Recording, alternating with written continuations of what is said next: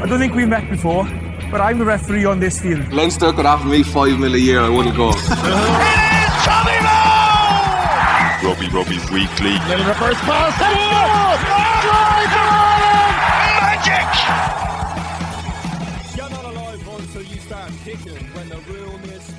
Hello and welcome to the 42 Rugby Weekly. This podcast is sponsored by Guinness, who are also proud sponsors of the Women's Six Nations and will be sponsoring the pod throughout the tournament. A reminder to always drink responsibly. Gavin Casey here, joined as always by the two big men, Murray Kinsella of the 42.e. Murray, how are you? Good, Gav. Deadly that we get another Six Nations um, and standalone window for the women's competition. So um, obviously, some big scorelines last weekend, but it's just exciting to see Ireland back in action after a long time. It really is. I'm looking forward to this standalone competition. I think it could really flourish, uh, uh, having removed itself from the shadow of the men's game, really, and uh, standing on its own two feet. There's um, a lot more room and a lot more scope to talk about it, I think, over the coming weeks, and looking forward to getting stuck into it with yourself and with Bernard Jackman. Bert, how are you? Yeah, good, thank you. Um, yeah, just on the women's, it's a pity it's clashing with. Uh, with Exeter. But um, yeah, I think it's great to see it having its own um, own place in the calendar, and yeah, hopefully it gets um, gets the support that it, that it deserves. We'll look ahead to that Ireland Wales encounter in the Women's Six Nations. Also going to chat about Exeter Leinster, as you can imagine. Um, just to look back on the weekend, Murray and I had a chat on Monday for the 42 members. I subbed in for Owen Toolan, but thankfully didn't provide any real analysis. We swapped roles and we let Murray off the leash a little bit. We don't need to dig into it too much with him, but to get your own thoughts on it, Birch, uh, starting with that Munster Toulouse game, obviously unbelievable spectacle. Our Munster constantly improving per Johan van, ha- van Graan's claims. Uh, you probably, I don't think they're improved massively. I think they're probably the same, the same place they've been for the last, you know, uh, three or four seasons. Just, um, just good enough to be there in the knockout stages. Um, no one, no one not an easy game for anybody, but yet probably lacking that killer instinct or that cutting edge to to be genuine contenders. You know, um, so like this year they've you know they've got knocked out before the quarterfinal stage of of Europe, and I know Toulouse are are a strong team, but um, I, I'm not sure Toulouse for me are in my top four. Our, our top three teams likely to win it anyway. Uh, luckily, I suppose for for the others, Exeter and Leinster, two of the teams who are, are playing each other this weekend in in the quarter final stage, so one will exit left. But um, yeah, Munster.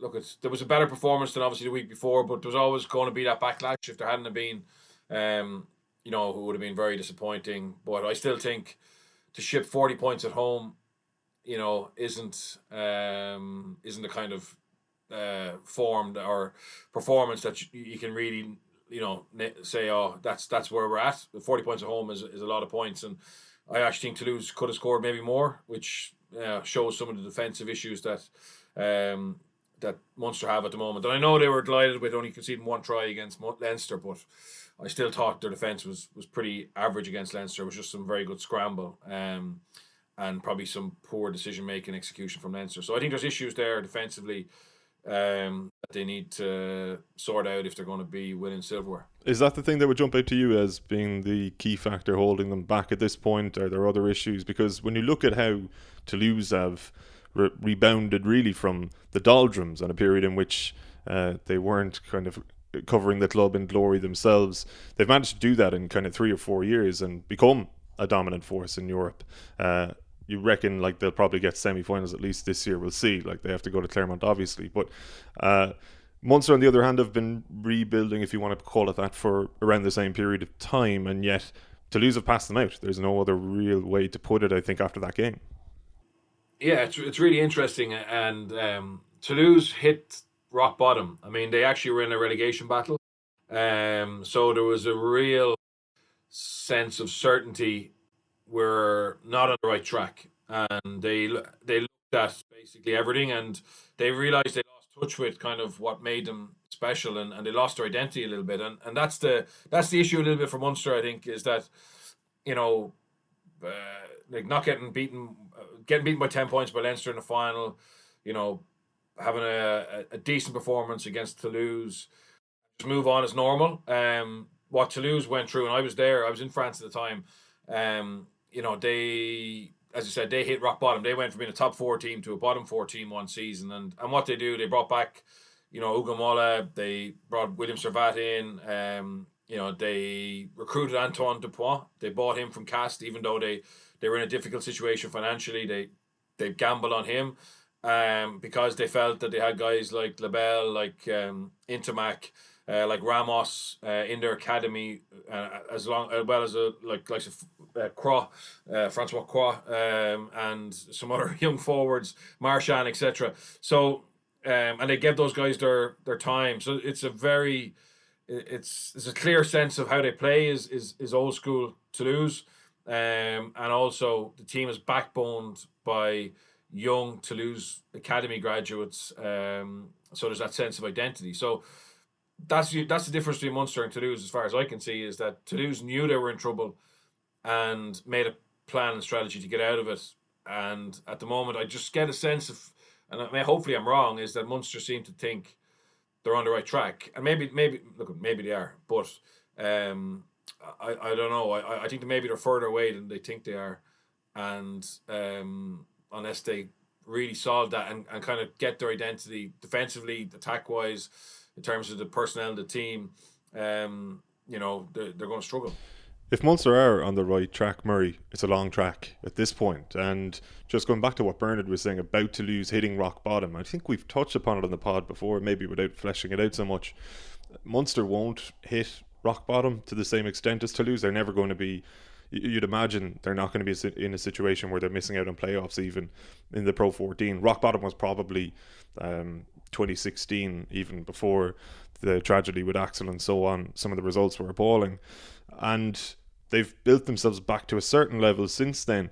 But when you're kind of in the knockout stages most years in European competition, when you are making Pro 14 semi-finals, and this year a final without semi-finals, there probably isn't the same impetus to change or to try to see where you're going wrong necessarily because it might be seen as you're going wrong in only a couple of massive games but the problems are recurring at this point. And I, I said after the game on Twitter, usual thing for me, like reflexive reaction to a Munster defeat, and a lot of people didn't really like it. But the the problem used to be European semi-finals, and this year they didn't get to one.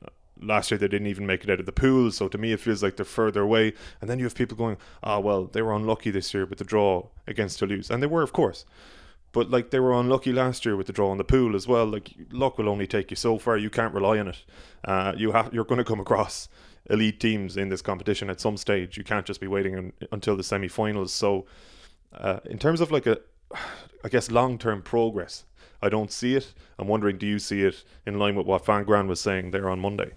Um, I suppose the issue is that the other good teams, the stronger teams are, are actually getting stronger at a, a clearer, more obvious rate. I think like Toulouse have a lot left in them. I I think I, Leinster do probably as well in their own mind. Exeter do, Racing certainly do, and will keep improving. And obviously, all those clubs have have strong budgets as well to make right moves, even if it's not from homegrown players. They can all improve. Um, so yeah, I, I probably don't see them accelerating at, at that level, but within Munster, they'll feel listen, we're close. We ran Leinster, cl- well, not close in that final, but we've run them close a few times recently. Um, we gave Toulouse an unbelievable battle. They'll feel RG Snyman, one of the best players in the world, is coming back next year, and Jason Jenkins is coming in as well. So that even if you lose CJ Stander, you're getting two powerful forwards back. They'll feel that a couple of those promising players who we've discussed quite a lot in this podcast are a step closer to contributing. They'll feel that Joey Carbery finally free of injury um, and getting back up towards his best, which understandably he wasn't in the in the two massive games. It was it would have been a massive ask for him to boss them after so long out, but they'll feel with him um, at tip top shape they'll they will close the gap, and, and that's how they that's how they see it. That's what we know from from everything Johan McGrath said. Um, for me, no, uh, probably not to that extent. And as I say, other teams appear to be moving forward with more conviction, I suppose, than, than Munster do. There's a danger yeah, just, then. Just, of, sorry, Brendan. Gav, yeah, I'm not saying. I'm not, I hope that wasn't taken as uh, you know. I think Van Graan or anyone. It's not a direction that, that any of the coaches. Um, it's just as an organization. Um, you know, anecdotally, Munster spend a lot of money on this. Uh, this squad costs a lot of money. They're not the poor relations of European rugby anymore. Okay, Racing and and and and Toulouse. Uh, well, Racing for sure would have a, a, bigger budget, but they have they spend enough to be more than competitive. I'm just talking around spend that money really wisely. You know, having a real smart strategy um, in terms of um, in terms of your your your roster, in terms of your depth chart, in terms of where you spend your money. Like for like for example, like for me, um, you know, Exeter Leinster this weekend. You know, look at the tight head, look at two and three in both teams, and then look at the backup two and three. You know, they're they're proper, um, you know, international or or Champions Cup quality players. Um, and you know, look at two and three for Toulouse. Look at two and three for for Racing. Look at two and three for for Clermont. That's where I think Munster his issue is a little bit is that is Snyman would be great, but unless you get you know a front row who can do what you know the top teams do, you're always going to be uh, vulnerable, and and I, and I just don't think. I think that's where Munster are, are. That's one area, for example, in terms of the, the squad depth, is where they're a little bit behind. There is a danger of getting caught in purgatory as well, though, Bernard, isn't there? When you're knocking on the door constantly, ultimately, eventually, you have to open the door. But when you're at it, it sort of feels like you're doing things right. And again, there isn't that maybe internal internally there maybe isn't uh, a need to change seen by people within that organizational structure, not just the coaches, as you say. Yeah, uh, look at I. I don't know who does the. I don't know. Uh, like, it's it's a difficult one because they kind of have a different. They have a different um, setup off the field than than others. I mean, obviously, a new CEO come in um, you know, Johan Johan Rassie Erasmus was the DOR, and he looked after contracts. He looked after the the game strategy. He looked after reten- uh, retention. He seems to do everything right. There's very few guys who can do what Rassie or or Joe Schmidt does, and and I probably think there may be missing somebody who's just there in terms of long term succession planning and and uh, making sure that the right decisions are being made so that they can have sustainable success rather than the head coach and I know this from experience, it's a very difficult thing to do to think think long term. You know, when you're in a on a medium to short term contract. I mean, that's that's where you need someone above you who's who's able to make those decisions or have those discussions. That's for the best for the for the team or organization long term. And at the moment in Munster, I mean, Johan, uh, I'm not sure how much experience he has of of building squads like Rassie had. Um, you know, his background was a forwards coach, um, obviously with the Boks and, and, and around the Bulls. So, um, and then obviously he's got, you know, he, he doesn't seem to have a director rugby or a Guy Easterby type in Leinster who looks after all that. So it's a, it's an unusual setup, which is fine. You just got to make it work for for them. And um, yeah, I, I, would I would worry about. Now we spoke about Jenkins last week, and I don't want to be picking on him, but you know, and I know loads of people think it makes perfect sense. For me, it wasn't a priority for where they have something coming through and where they're weak. And that's, you know, you know, I think we have to ask those questions when when we have doubts about it because when you are an Irish province, you need to make those foreign player spots uh, absolutely count. There's no margin for error, you know, and you can be unlucky like Snyman, um, and that's that, that's part of the risk you take. But if you sign somebody in a position where you've got some depth um, and there's a massive gap somewhere else, well then you you know you, the questions have to be asked. And Gav, and Gav, like I know a lot of people think it's probably like shit on Munster week, month, season, and and we end up talking about them in a negative light. But like their stated ambitions are to win trophies and to be genuine contenders consistently, um, and that hasn't it's probably less so the case in the in the last while in terms of them being really genuine contenders. You know, the Leinster final was a dominant performance from Leinster, and as as Birch says, they've been knocked out before the quarterfinals for two seasons in a row, uh, as others kind of pull clear. And there's something like Munster could be. They they've so many unique and amazing factors to the club. I know there's no fans there at the moment, but like Thomond Park is one of the most special places in world rugby. Limerick rugby was such a beacon of of everything and almost kickstarted Irish rugby in a way that Munster team. Um, so there's passion there. There's people who want to see more from it. There's people who want to have a more identifiable I suppose, sense of what Munster is to grasp onto and and and drive things forward. So, um, well, we're probably looking at it all in, in negative light. They're doing loads of good things, but it could be better. Could be. Uh, any questions about Connacht, Bernard, and where they're going? It was a disappointing result, I thought, at the weekend, given Leicester were missing a few of their frontline players, albeit we, we kind of suspected that it was going to be tough for Connacht anyway. Just felt a little bit deflating, I guess, after a season where they um, threatened to kind of produce something, and uh, I don't know, maybe the, a sense of familiarity about it from a Connacht point of view. Yeah, um, yeah. Unfortunately, uh, we, we proved what we said last week proved right that Leicester's strength around the line out maul is is Connacht's weakness. So um, it had a huge impact on on the game. Um, I think Connacht will be very disappointed because they actually got back. They got back into the game when they had no right to, and um, I think it was the seventy second minute. They were back within a couple of points. Uh, Leicester kicked off and and uh, uh, Papi Papali'i got ripped, stripped in the 22, and, and, and Leicester scored from that, and the game got away from him. So, you know, it, the, the small moment like that probably cost them. But having said that, um, they did look a team a little bit off. And look, there's been there's been issues in the, in the background there. Obviously, two coaches leaving, um, probably a bit of uncertainty. A lot of close games that they lost that they could have potentially won. So, probably self belief and confidence isn't where it needs to be. And uh, I think they're a team who'll be looking forward to the off season getting a new coaching group together and uh, you know trying to trying to fix some of the little frailties that have, have cost them and they're not far away they're not far away at all and even against Leicester even though the scoreline you know got a, it was a huge scoreline um, they did score some good tries and they have lots of lots of positives about them um, certainly their line out maul defense has, has been poor all season and, that's something that they'll need to um, to, to fix uh, defensively as well yeah I think probably a change of defense um, philosophy might might be good for them. But yeah, uh, it, it is frustrating if you're a Connacht fan. But I do think the raw materials are there, um, and I think that senior coach that Andy Friend is looking for, that's going to be a key appointment. And I think it's great. Um, they have appointed and promoted, you know, Colm Tucker and, and Mossy Lawler.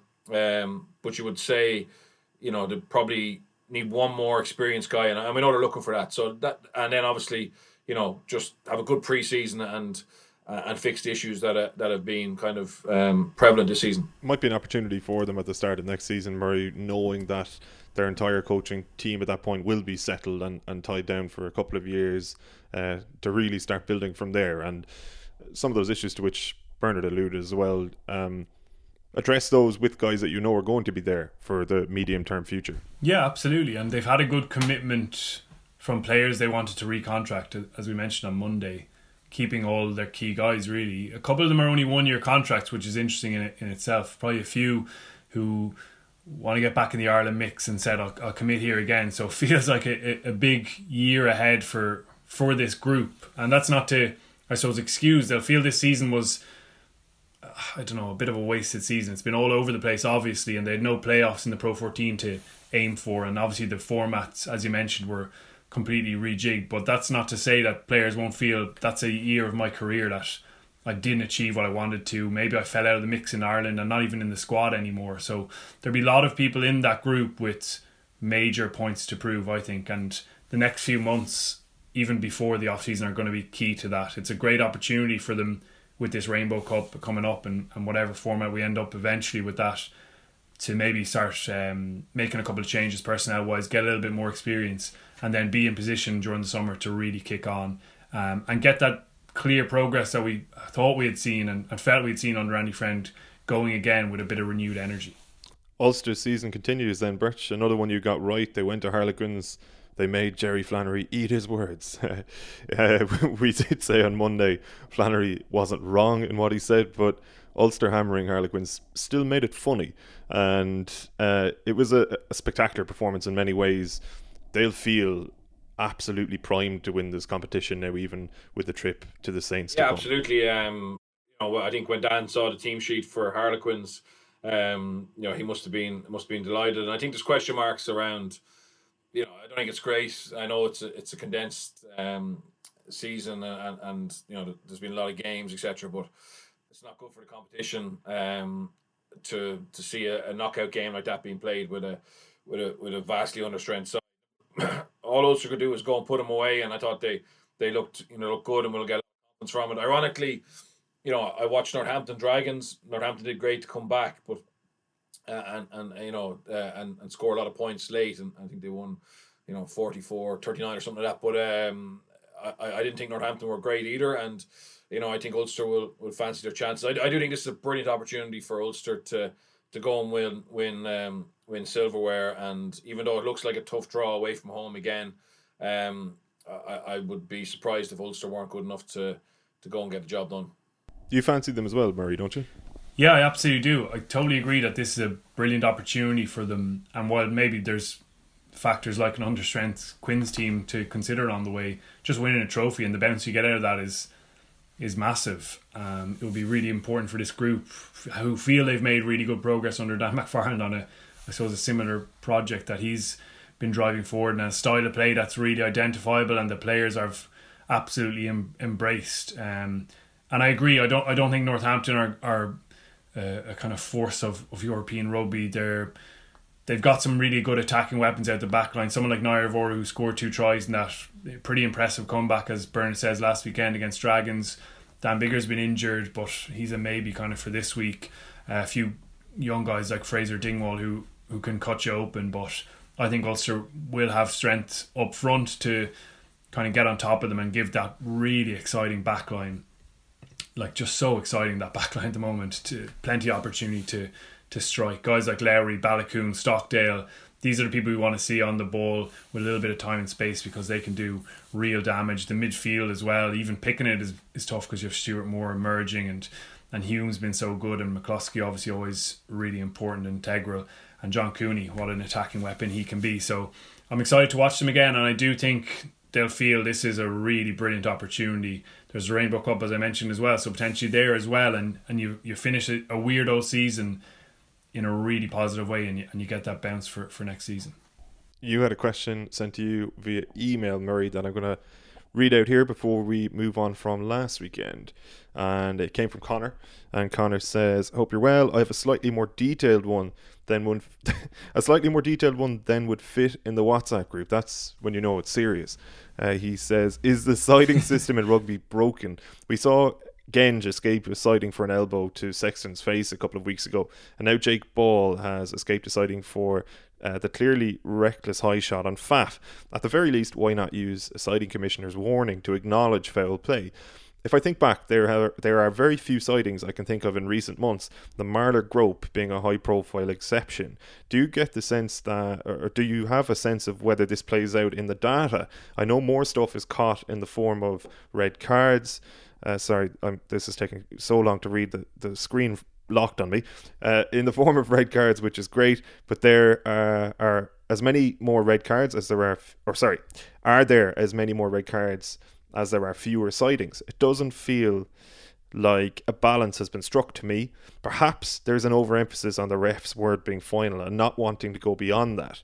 Uh, but I don't like that. Refs are human and performing under pressure, and citings are a great weapon in the arsenal. Are there financial pressures, team putting pressure on unions not to lose players to bans? I don't know. I'm reaching in the dark, but I would love to know if you've thought about this best. Connor. Murray, take it from there.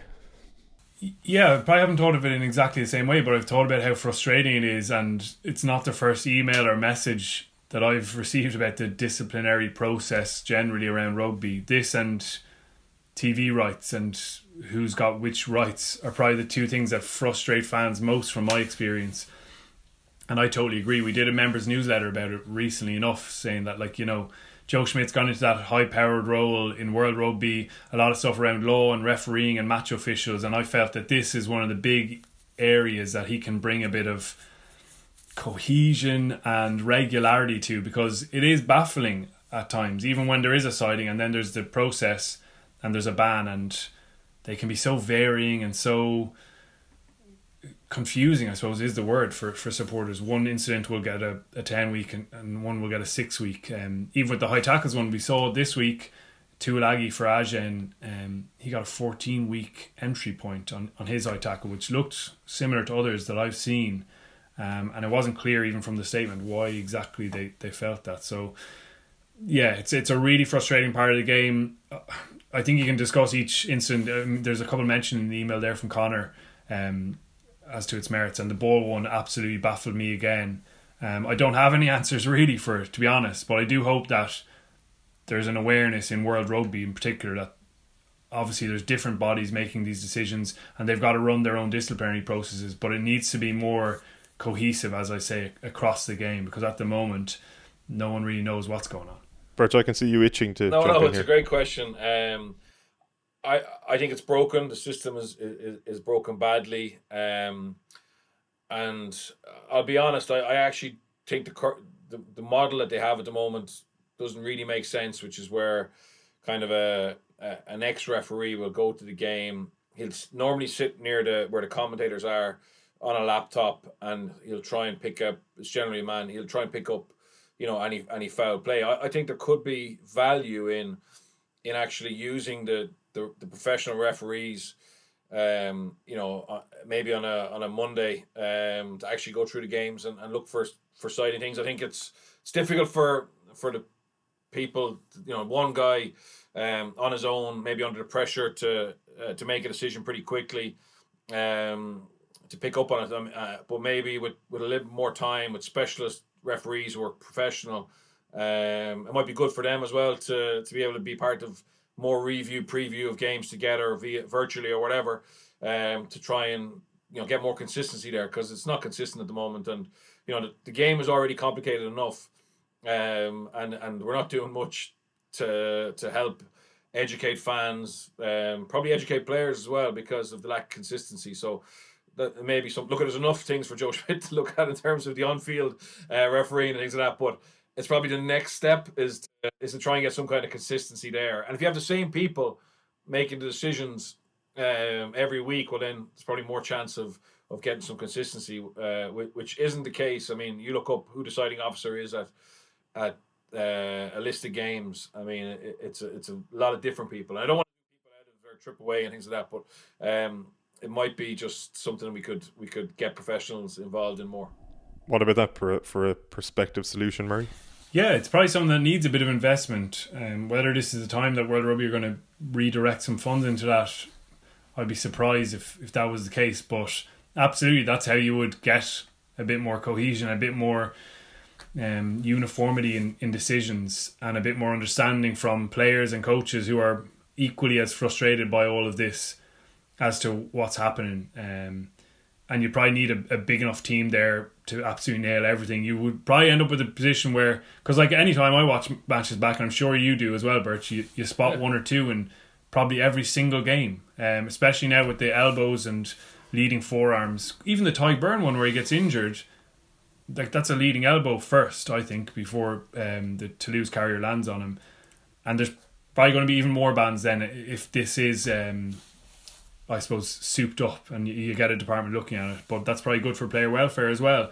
Um, I, I listen, I, I can't see them making that investment, but as the frustration builds and builds, I yeah. think there's going to be more and more clamour for this to be figured out. Yeah, I actually think it's the opposite, uh, Murray. I don't think I think it's less investment because effectively at the moment there's a feeling that the citing officer commissioner needs to be at the game, right? Uh, and and that's obviously you've got your expenses involved in in mo- bringing somebody to a game. Um, what I'm saying is, can that process not be moved offline? Like you review a game or I review a game after the game. You know, you've got professional referees who, from Monday to Friday, I know they have their fitness sessions and, and all that. Um, but surely they're not busy nine to five, Monday to Friday um, that they could find a couple of hours to do a game each and then have a central contact point where they discuss all the incidents as a, as a group of referees um, and then decide which ones deserve to go further. That That's what I'm saying. I'm not, I'm not saying add additional resource. I'm saying get the people okay. who are uh, professional referees um, involved in this process, uh, which I think I, th- I think could work better.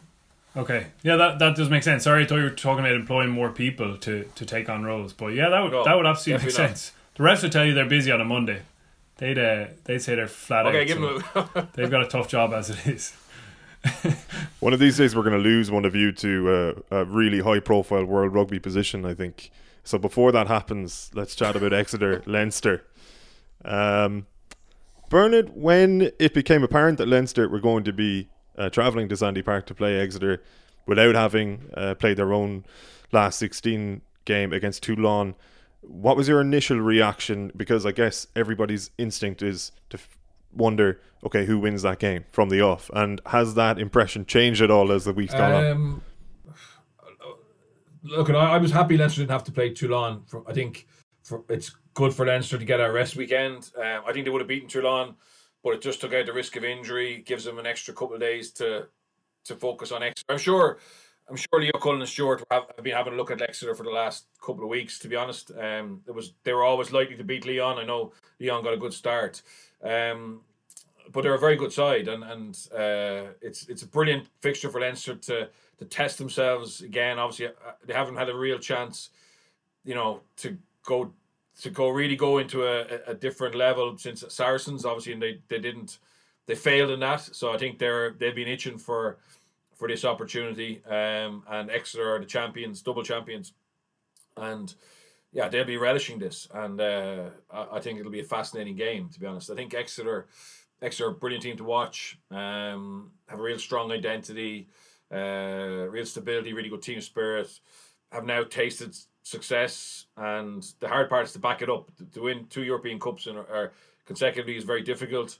Um, and they'll be striving for that. And Leinster haven't won since 2018. And and I genuinely feel for Leinster, you know, the the real challenge for them is to win European Cups. Uh, they're too strong for the Pro 14 at the moment.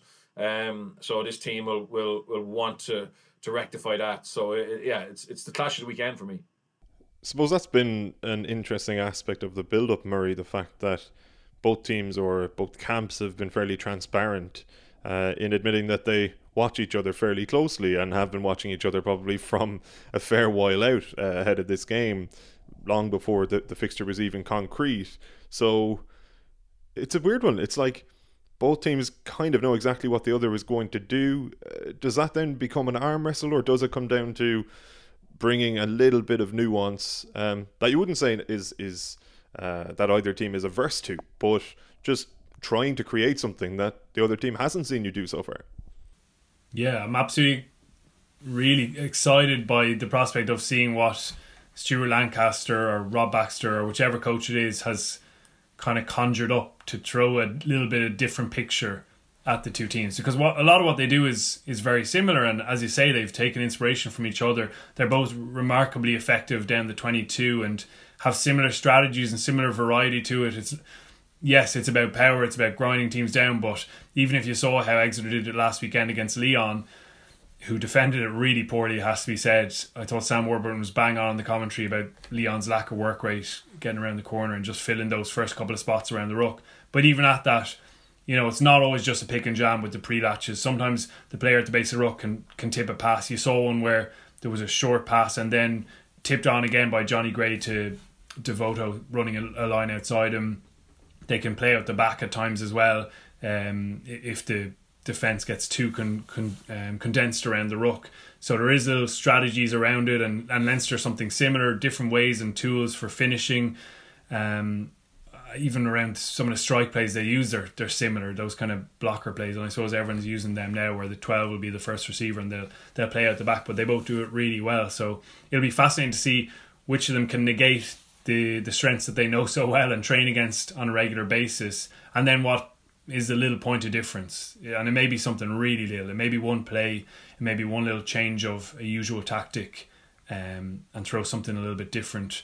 As well as the set piece battle, which is massive for both teams. And they're the access points into the 22, into the good positions on the pitch. I think Leinster, weirdly enough, because last time in, in a big Champions Cup game was against Saracens where the scrum got demolished, but I have a feeling they might be really targeting that. Lyon got a little bit of change there, and Birch will probably give give the the technical insight on that. But I feel uh, scrum and line out as well. The Exeter success rate is down around eighty percent. I think they've had a few little issues there, and Lyon got some good pressure again. So I think that set piece battle and the penalties there, and the as I say, the access points are going to be absolutely massive in this.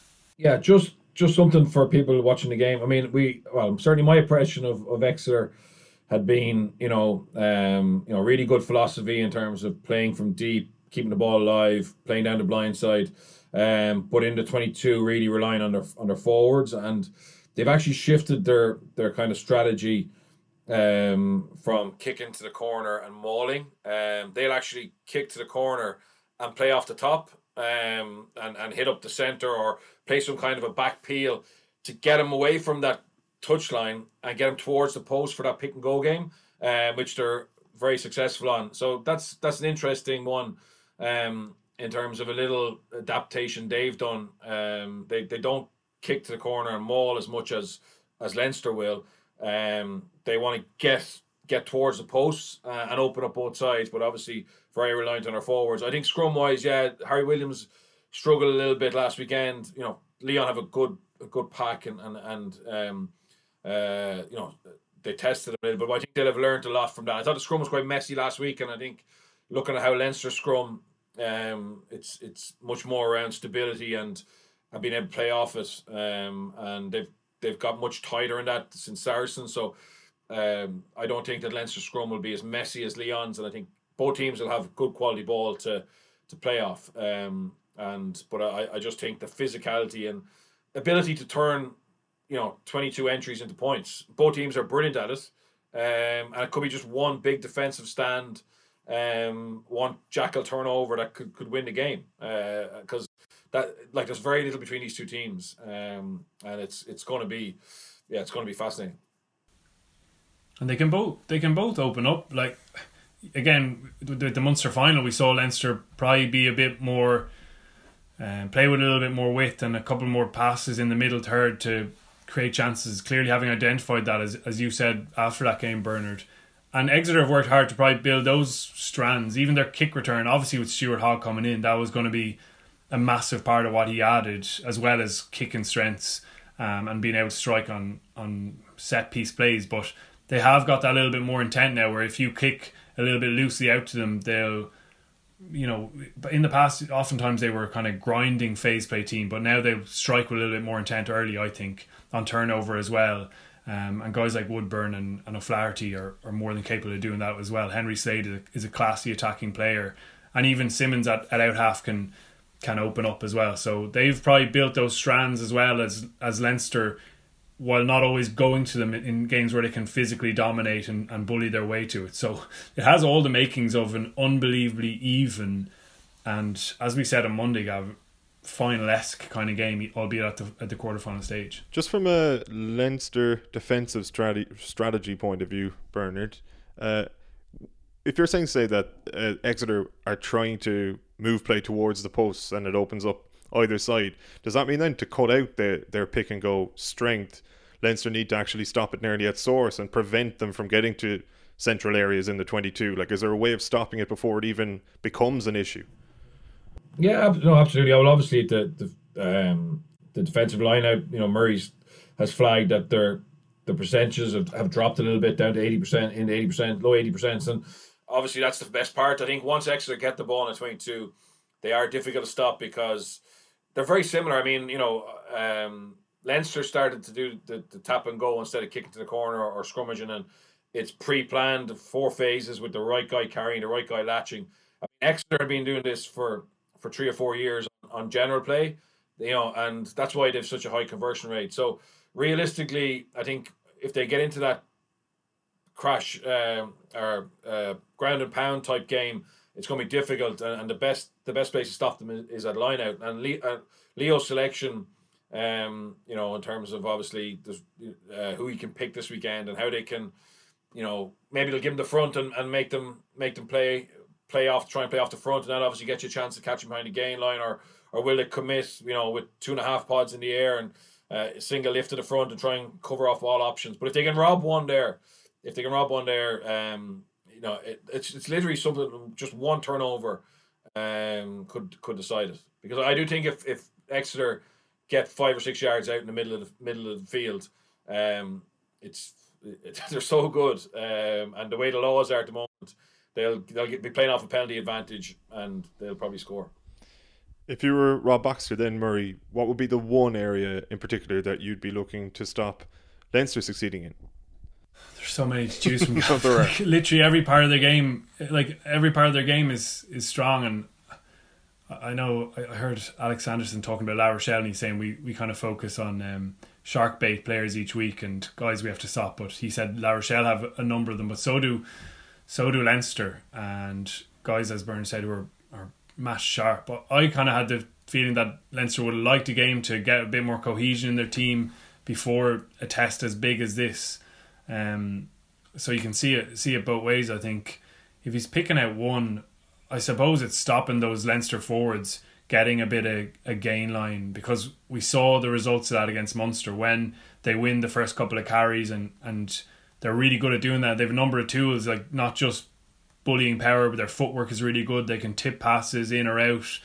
Um, and they're really good at timing their runs. I think it's been really prominent recently, especially off nine. Someone like Josh van der Flier, who's not the biggest guy, but he's been bringing brilliant timing and aggression in that sense.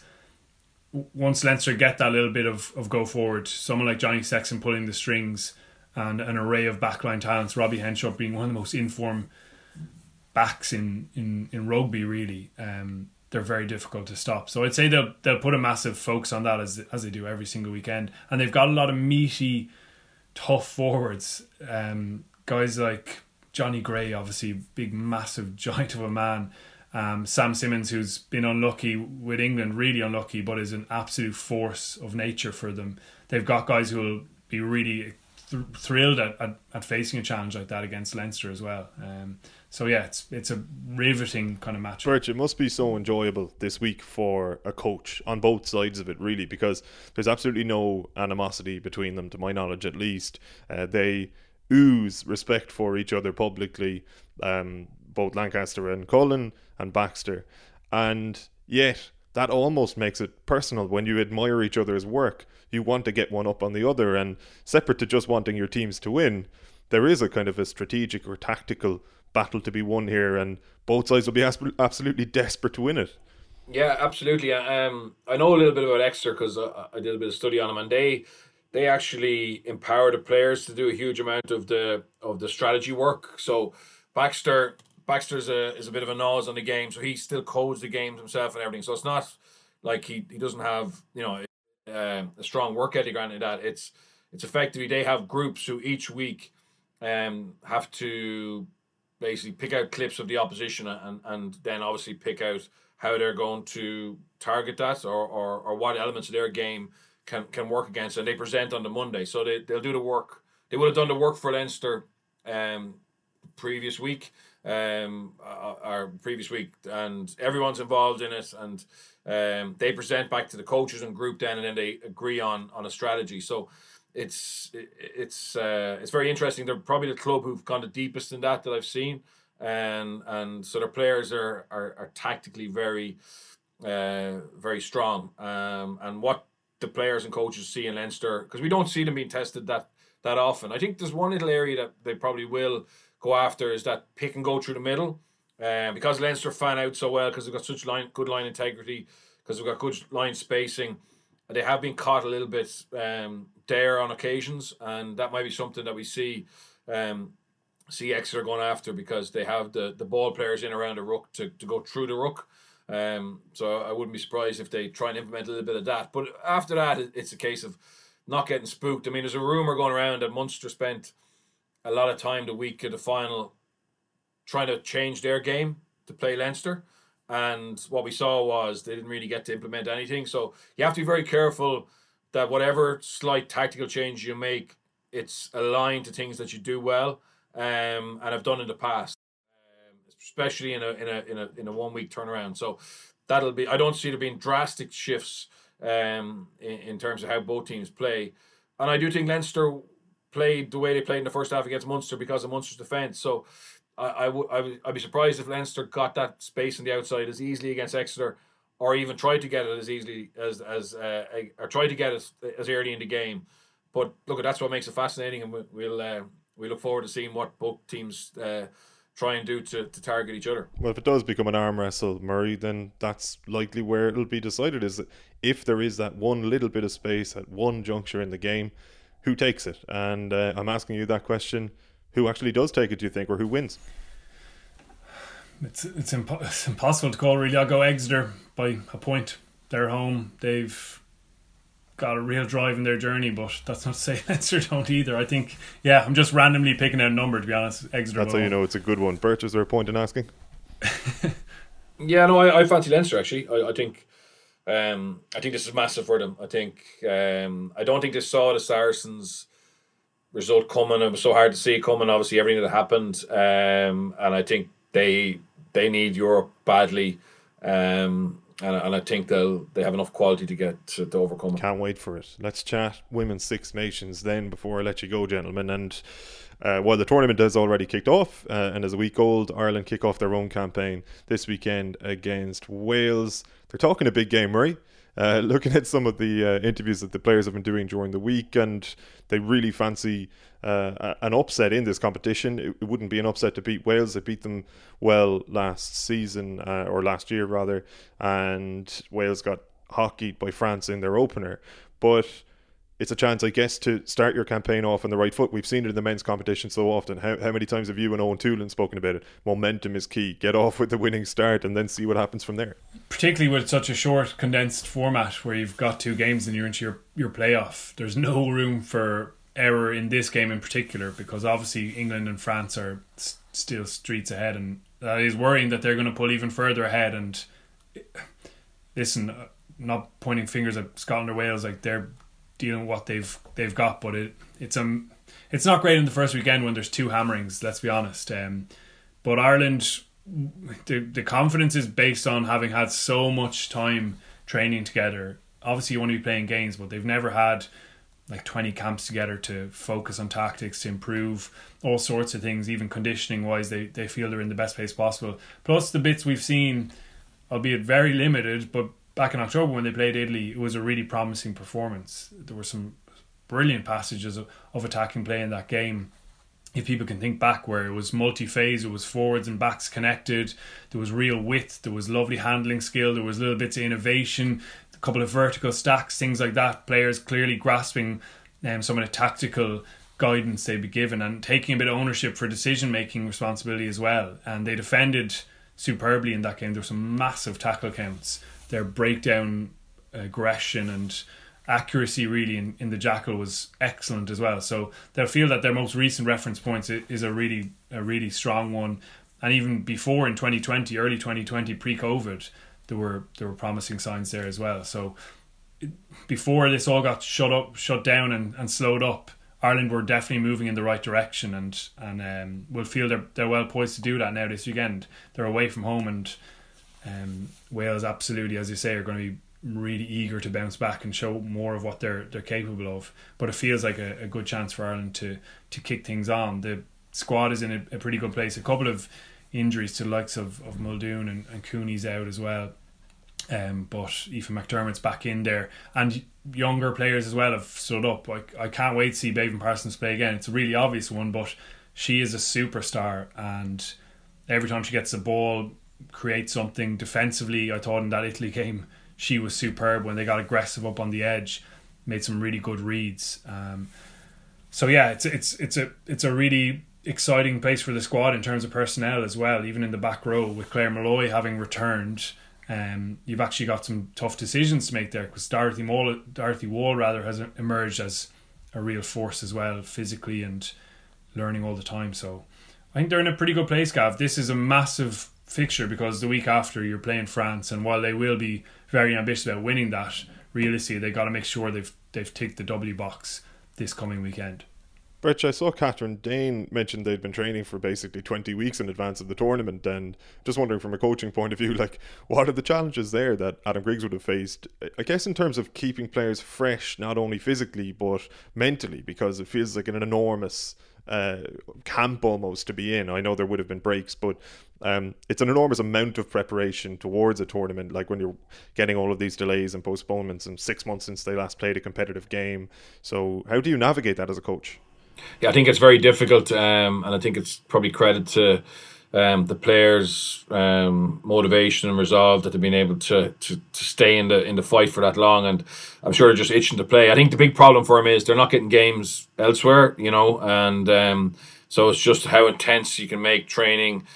Does he have the quality to be able to do, you know, proper 15 v 15 and have a very competitive or at test level um, standard. I'm, I, I'm not sure. I'm sure he's going to try and develop that depth. Um, and obviously Wales have had the advantage of having having played a game, even though it was a it was a tough defeat. But that will be a big advantage to them. So look, I'm sure they just no no team deserve to, to get out in the field and play um, as much as uh, uh, as as they do, given given what they've had to put in over the last time and the uncertainty around the calendar. But uh, yeah, and I think the coaches, you know, I, I, they seem to have a really good relationship with the with the players, and um, I'm I'm sure that they've got that balance right in terms of trying to work on the game, but also you know keep the mind um, the mind right as well because it must be so frustrating being that long without playing and also obviously not knowing for sure what, what's going to happen. But now they have a bit more certainty in their calendar, and yeah, I'm looking forward to seeing how they go uh, on on Saturday. In that. Uh, I think it, uh, it might have been Aoife McDermott rather than Catherine Dane who said it during the week, but the idea that because the IRFU have, have provided a, a little bit more uh, in the department of or in the area of resources, Ireland feel confident, Murray, that over the next couple of years they, they can bridge that gap a little bit and become almost um, as Aoife described it as uh, ne- nearly a semi-professional team, and that will allow them to, to move that little bit closer to France and England. Between now and then, while that progress continues and allowing for the fact that they're extremely confident that they've become a better team over the last 12 months um, even without without playing much games many games is it about beating the other sort of like the other teams in and around their um, level or how important is it that they actually get an upset? Is that even a realistic thing to expect for them to knock off England and France in the next couple of years, or, or are they too far ahead? It will be it will be a massive upset in in the short term. And as I say, because those programs, I mean, professionalism in in England, semi pro in France, because they're in place now, that probably accelerates things even even more. And that's not to say like the Irish players are unbelievably professional and have been for a long time in their approach and their training and their camps are really high quality and high pressure and that side of things there's no doubt about how much is is being put in by individuals and maximizing every bit of resource they have, but it can always have more support. And professionalism here clearly is a long way away because, I mean, David Nucifora said as much recently that's not a priority for them. The priority is is behind that probably in, in getting the structures and, and the pathway and the pipeline right to create a little bit more depth before that point. So absolutely in the next few years, without wanting to sound unambitious on, on their behalf, Ireland will have to be targeting being that third place nation in Six Nations time. All the more so because that's what qualifies you into the top tier of the WXV competition from 2023 onwards. And absolutely looking for scalps every single time. You're never going to go and play for Ireland against England, against France, against anyone, thinking we're we're going to lose here, um, or it's okay for us to lose here. So absolutely, they'll feel if they'll feel right now this weekend if they can get a, a bounce with a good performance, get back to that progress they were making, then they've got France at home. Um, and that you know that's a, an advantage in terms of the travel, etc. So they'll feel they can always make a um, a good shot at, at winning um, against those top tier nations. But I do see the gap opening up, and I think there is onus on the RFU to make sure that that stuff they're talking about in terms of the good work that's been done with with girls rugby, uh, getting the structure nailed on in terms of AIL and that competition for players when they're not in Ireland camp that's really important um, because again England have their Premier 15s and there's some strong French clubs as well. So it's good. It's it's a good kind of barometer for for Irish rugby to keep up with. Bert, will they get the job done in Wales this weekend? Yeah, I think so. I think um, uh, I, I, think they're building nicely, and uh, even though the lack of match practice will will obviously I think take a while to to get out of their system, um, I think this Welsh team are vulnerable, and, and Ireland will win. Same for you, Mer yeah, I'm I'm feeling positive about their their chances, and I think they'll play an attractive brand of rugby, and I'll be really interested also to, see the engagement from everywhere everywhere else. Um, as Byrne says, it's unfortunate in terms of the actual timing of the clash, but it's on RTE, and it's uh, an Ireland team, and there's no clash with a, a men's Ireland team, so there'll be opportunity there for people to tune in and hopefully see a, a really good performance. Looking forward to it. One last question that came in just before the deadline as we were beginning to record, record from our good pal Kalon in the 42 members WhatsApp group, members.the42.ie, if you want to join up there and join the good folks in there. Uh, Kalon was saying, Can you ask the lads, and I'll direct this to yourself first, Bernard, if they think the JIFF rules in France uh, has helped increase the number of French teams making a run at Europe. We now see uh, Matthis Lebel being crucial at Toulouse, Arthur Retiere at La Rochelle, whereas seven years ago it was Drew Mitchell and Bryan Habana at one club. Have the rules helped to broaden the standard across the top 14? And, and first, Birch, if you wouldn't mind just giving people a refresher or um, a synopsis as to what the rules actually are. Yeah, so basically, um, JIFF is, is a player who's formed um, or comes through a, a French academy. And um, if they spend three years in a French academy and they pass certain criteria around education, etc., um, then they're JIFF for life. And, and basically, there's there's a very strict rules around how many JIFF players um, you have to have in your match day 23 for the top 14, um, which is now 16. You have to have six an average of 16 JIFF players in your squad for top 14, except for the team who gets promoted they have they're allowed to have one less for the first year, which is 15. So beyond this year can have 15. Um, all the other clubs have to finish at the end of the season on 16. Um, so that's very important. And also, um, the other thing is you get your your TV money um, is based on a percentage of JIFF. So the more you have, uh, the more you have over 16, the more money you get. So for example, at the moment, um, Racing are out in front. They have an average of 20.1 JIFF players per match day squad. Um, and Bordeaux are at 15.9. So currently Bordeaux are under it, right? So how this manifests itself is that the every week the ma- the coach would have to go to the president when he picks his team, and uh, the president will want to know how many JIFF players he has, and obviously. Look at uh, for Urios, who's the coach of Bordeaux. He's at fifteen point nine. He'll get to sixteen, but it will be in his mind as he plans his selection over the next um, three or four rounds of top 14 to get to 16 and stay over 16. So that's the issue. The issue is in terms of how it's improved is we used to, it used to be nine. Okay, so when I was in Grenoble, um, I was able to have an average of 14 um, non-JIFF in my match day squad. And again, every week I'd, I'd have to go to the president when I picked the team and make sure that we were on target to hit nine. Um, so it's it's uh, the amount of foreign players you can pick has decreased um, massively, uh, which has made the focus change on producing your own players.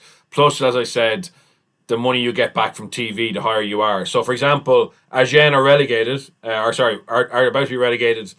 They're on 18.75. So, for them now, the priority is to play as many JIFF players as they can towards the end of season to get more money back, which would help them get promoted next year. Um, the other thing that's changed as well is there's a sell on value for, for French players. So, for example, um, a couple of guys in the Grenoble Academy when I was there are now playing elsewhere. So, Ali Oz is a tight head at Racing, Geraci is a second row at Lyon, Cordan is at Toulon, and Focard is at, at Clermont. Grenoble would have got a big check for all of those players because they came through our academy. So, again, even if the players are off contract, if they've been formed in your academy, and they leave, you get a, a basically a, a, compensation based on how many years they spent in your academy, how many first team games they played, did they play French under twenties, etc. So there's a multiplier effect. So suddenly there's pressure on clubs to produce French qualified players because there's an incentive there in terms of money, but there's also a re- uh, regulation in terms of the average, and that that wasn't there five years ago. So hence the academies now are being run in a much more professional manner. Like I'll be honest, when I got there in France, um, they were very amateur. The amateur association ran the academy, and the professional team was the senior team, and there was a there was a disconnect. Whereas now, the presidents and the directors of rugby and the director sportifs know that they're going to be reliant on that academy uh, to produce players. So, um, whereas Racing have gone and bought some of the best young talent from other clubs, they've also invested in their own academy. So in future, they don't have to buy the best talent. So these are the reasons why you see like Dupont was was formed in Castres, but Toulon, as I said, Toulouse went and bought him. Um, and but now clubs like Castres, clubs like Grenoble, clubs like Mont-de-Marsan, etc., they are spending more time trying to produce players for their own team, but also understanding the potential sale value, which can help, um, I suppose, keep the club alive. So some smart decisions made by the league and the FFR together four or five years ago, which is now paying off in terms of having five teams in the quarterfinals of the Champions Cup, having you know a French national team full of young talent, um, with massive depth. We saw the team that played against England in the final of the Autumn Cup, where a lot of their first string weren't available, and the drop down wasn't wasn't uh, as high as probably would be in other countries. So it's again, uh, you know, that going back to the Munster thing and, and the RFU, you know, these are the types of strategic decisions that need to be made now. That in five years' time, you uh, you just you, t- you take for granted, you know, when there's uh, when there's proper depth in each position. And it was interesting to hear. it was Rassie Erasmus on uh, off the ball. I think this week he said he was just commenting from the outside, and he said Ireland's player pool and depth was one of the things he probably felt could improve in terms of only having what do you say 160 players. Obviously, South African rugby has loads, and now France, as you say, has scary depth. And like Lebel is a fascinating example because he played two years under 20s. In his first year under 20s, when he was obviously still a year underage, he was playing top 14 games. Obviously, he's a prodigious talent to be getting opportunity in, in a club like Toulouse. But if it wasn't there, then there was somewhere else he could have gone because there are top 14 clubs and there are another 16 in the Pro D2. And guys, as Bernard's mentioned before, have gone there and, and played a lot of games. And there's ex- exposure. Every time you look at the France under 20 squad at the start of a Six Nations Championship, the vast majority of them really these days have played senior rugby, whereas Ireland's haven't. I suppose another example would be Romain Ntamack and someone like Harry Byrne, who's slightly older than him can't get a game with, with Leinster, I suppose, in in the big big games. And Ntamack again was playing when he was probably a year underage for under twenties as well. So that's definitely a, a good point, Birch. Um, you could probably do a whole podcast on that, but like where where do you make that decision to to do something different to benefit five years time? Super stuff as always, man. This podcast was brought to you in association with Guinness, proud sponsors of the Women's Six Nations, which kicks off this weekend. Uh, remember to drink responsibly. Enjoy all of the games over the weekend as well. Champions Cup and Six Nations. It's not a bad little combination. We will be back on Monday. Murray and Eoin Toolan back in his uh, throne and back in this regular slot as well next Thursday. In the meantime, mind yourselves. Take it easy. I don't think we met before, but I'm the referee on this field. Leinster could offer me five mil a year, I wouldn't go. Robbie Robbie Weekly. Little reverse pass.